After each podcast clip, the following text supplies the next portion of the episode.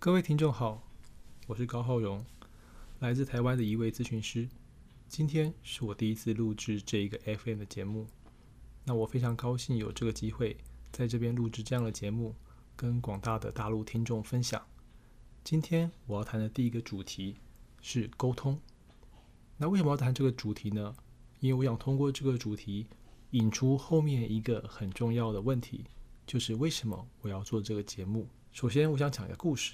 从前，从前有一个国王，在他临终之前，他想决定这个国家的继承人。于是，他把三个儿子找到身边，问了他们一个问题。国王说：“如果有一天你可以变成一只鸟，你想变成什么样的鸟？”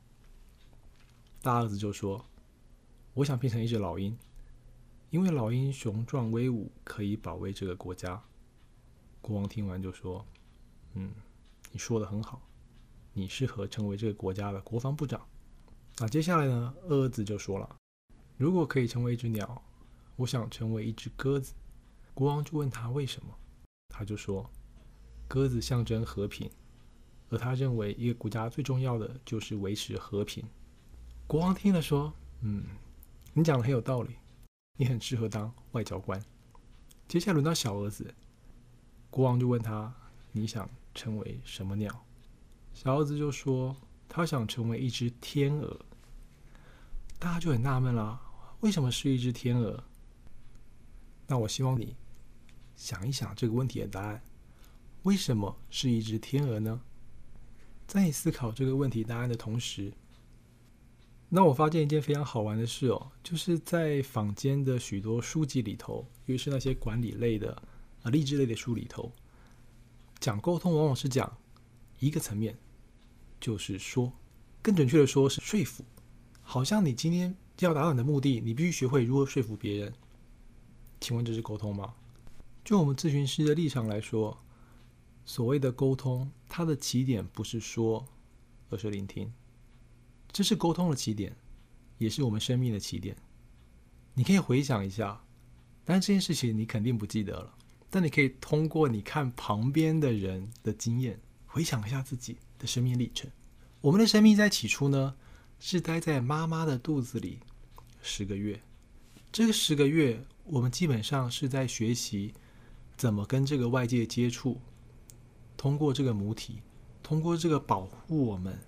给予我们营养的这个子宫，在跟这个世界产生真正的联系。那个时候的我们还不懂得怎么表达，在我们学会表达之前，如果没有来自于这个世界所有认识的材料，我们根本没有表达的内容。好比最近我们在谈 AI，谈人工智能，那人工智能就牵涉到一个很重要的问题。今天我们谈人工智能，它又像是模具，这个模具呢，它有制造的功能，制造。你就必须要有输入跟输出。所谓输入，就好像你今天输入了某些打造某个模具的资讯，这个机器才能按照你打进去的这些资料呢，制造出一个你想要的材料。好比这个模具假设是一个 3D 打印机，如果你没有把 3D 打印的那些资料输入进去，你不可能打印出一个你想要的东西。所以在沟通里面，尽管说很重要，但它的重要比不上听，听。就好像你把对方的意愿输入到你的心中，通过你心智作用的运作，把它输出出去。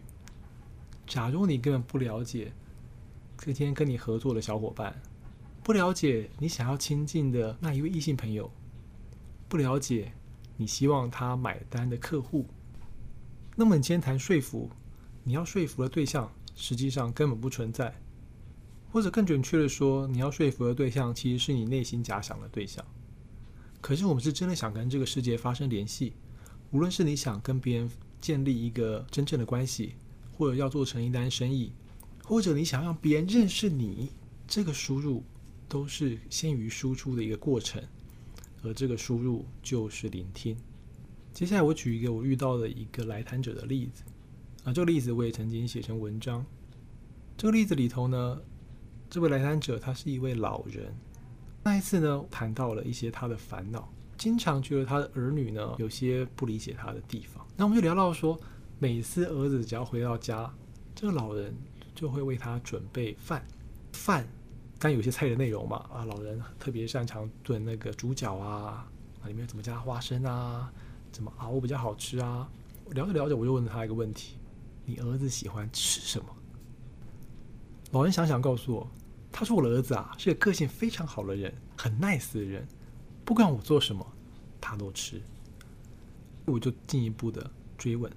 哦，当然我这边要强调一点啦，我们今天咨询师在跟来访者做这个对谈的时候呢，你要在一定的信任基础上，彼此熟悉的默契上，才能去问某些问题，不然你容易会刺伤他人，这也就失去了聆听的意义。好，那回到刚刚我们谈的这个故事，这位老人，我就问他说：“所以你不知道你的儿子究竟喜欢吃什么，是吗？”老人很认真的想一想，然后他发现，对，他真的不知道他儿子喜欢吃什么。表面上，因为他儿子一直很顺从，一直是所谓我们一般眼中孝顺的、听话的儿子，这让老人很欣慰。可是他和他子女之间的问题就出现在这里。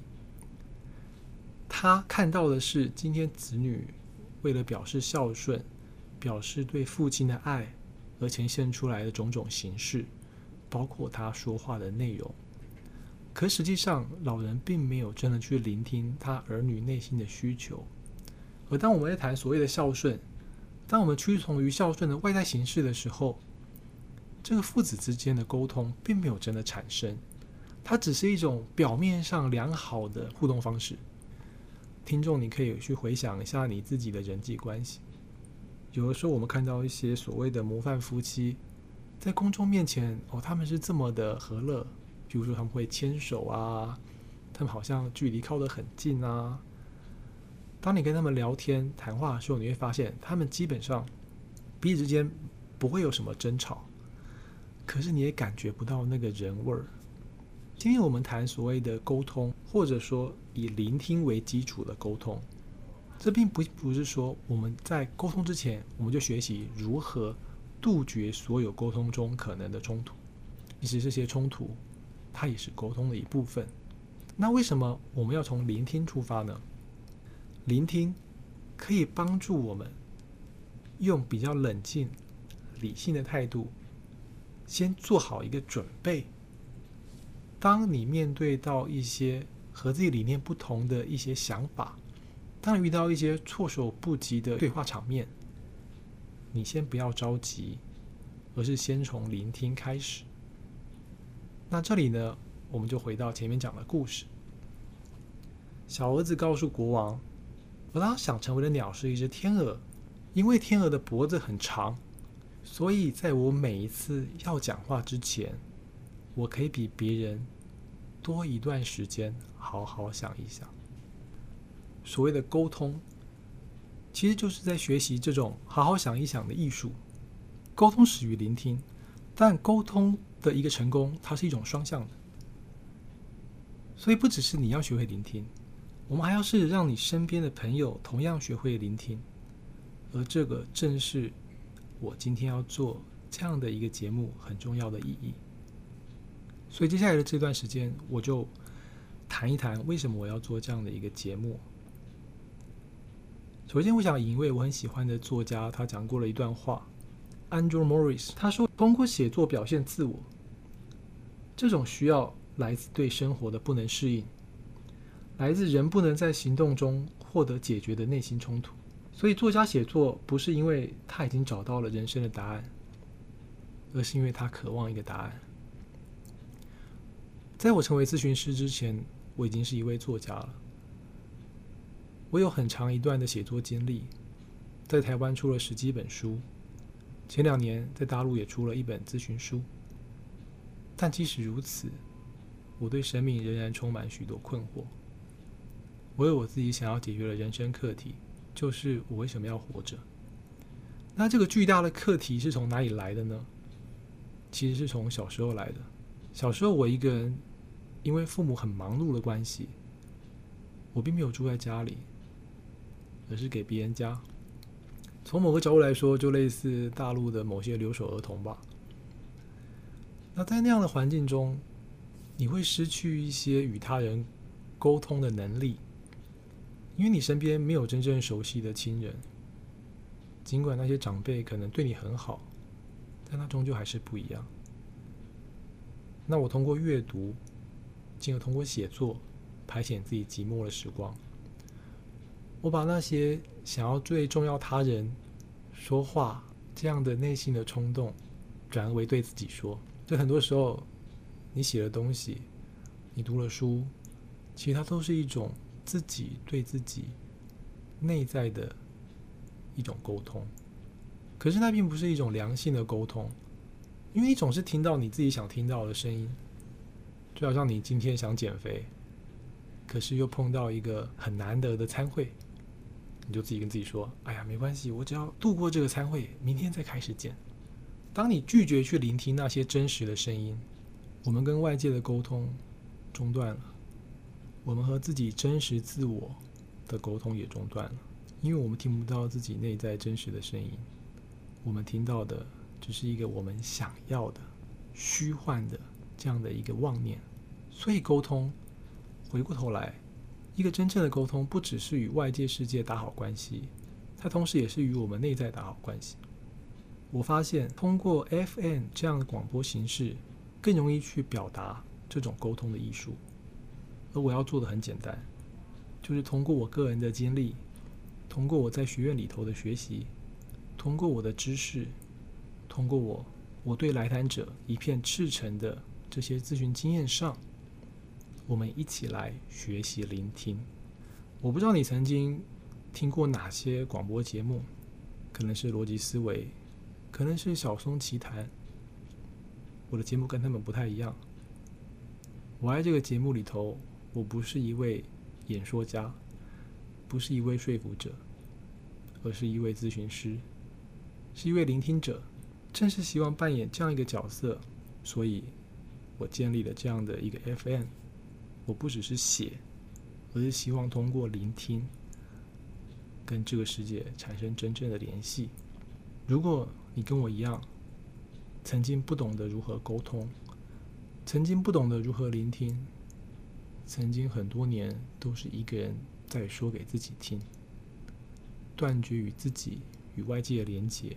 而你想要重新学习、学习沟通、学习聆听、学习和他人重新建立关系、学习重新拥抱自己，我诚挚的希望你继续聆听我们接下来的节目。在我学会重新打开心胸去聆听，我付出了很惨痛的代价，而我希望你们不要跟我一样付出这样的代价。我在大陆出了第一本书，叫做《心灵驯兽师》。在这本书的自序里头呢，我谈到我写这本书的初衷，是因为朋友。在我大学的时候，有个学妹，她是读护理的。那大学毕业之后呢，她又在台湾一个很大的公家医院服务。在台湾当公立医院的护士，待遇非常非常的好。当然，这个待遇我指的是金钱上的待遇，它等同公务员。所以你今天。服务满年限退休之后，你可以领终身俸。台湾的终身俸是蛮多的。以他的位置，如果退休的话，一个月可以领个八千一万人民币。但是那个工作非常的累，你要照顾特别多的病人，你要忍受特别长的工作时间。所以有一次他就问我说：“学长，我想要辞职。”辞掉这个公立医院的工作，找个小诊所。我就问说：“你父母的意见是什么？”他的父母不赞成他辞职，而是要他多忍一忍。我觉得他父母讲的很对啊，工作难找。当时我刚开始学咨询，但那时候我还不懂什么是咨询，我只有脑海中的一些知识，所以我其实根本没有认真听他说了。我只觉得他父母讲的有道理，所以说：“那你就忍忍呗。”结果不到两个礼拜，我学妹就因为红斑性狼疮住院。我本来想说红斑性狼疮不是什么急症啊，我打电话问说：“哎，要不去看看你？”学妹说：“不用不用，过几天就出院。”结果她挂到电话没两天，就因为发高烧陷入昏迷，昏迷了三天，她就走了。这件事让我特别的后悔，因为我没有认真听他说，我聆听的不是他真正心里面要讲的事情，我没有感受到他的情绪，我没有真正的去为这个朋友设想。我想的是什么？钱，想的是安稳的生活，想的是在这个社会中怎么做才是要做对的。在他走了之后，才真正的警醒我，我今天学咨询是多么宝贵的一件事情。因为所有的老师都在教你怎么当一个好的听众，从来谈者他所表达的所有讯息里头。截取出其中最重要的东西，但这不是我们通过截取告诉来谈者一个答案。我们是和来谈者在这个过程中踏上一场漫长的旅程，去探索生命的真相。而通过这 FN，我想和所有的听众一起探寻每个人心中的真相。所以接下来呢，几期的节目，我们采取的形式基本上会有几种。无论是我介绍议题，无论是我介绍书，或是好的文章，或者是和许多优秀的小伙伴进行对谈，我都不会在节目里头给一个明确的建议或答案。相反的，我会给出很多材料、衍生的问题，然后希望可以和听众们一起来解答。我有我自己的想法，自己的见地。和自己的人生阅历，但和广大的你们相比，这都微不足道。可是，如果我们可以共同组织在一起，就像是一个广大的读书会，那么我深深的相信，我们会在这个真诚以待的读书会里头获得最大的收获。我经常对我的来访者说：，所有踏进咨询室的你。都是一位勇者。今天你愿意坐在这边聆听我的节目，你也是一位勇者。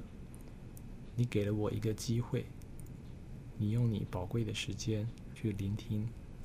如果接下来你愿意和我一起同行，在此，我高厚荣首先对你献上最大的感谢。希望我们可以很快的再见到你。再见。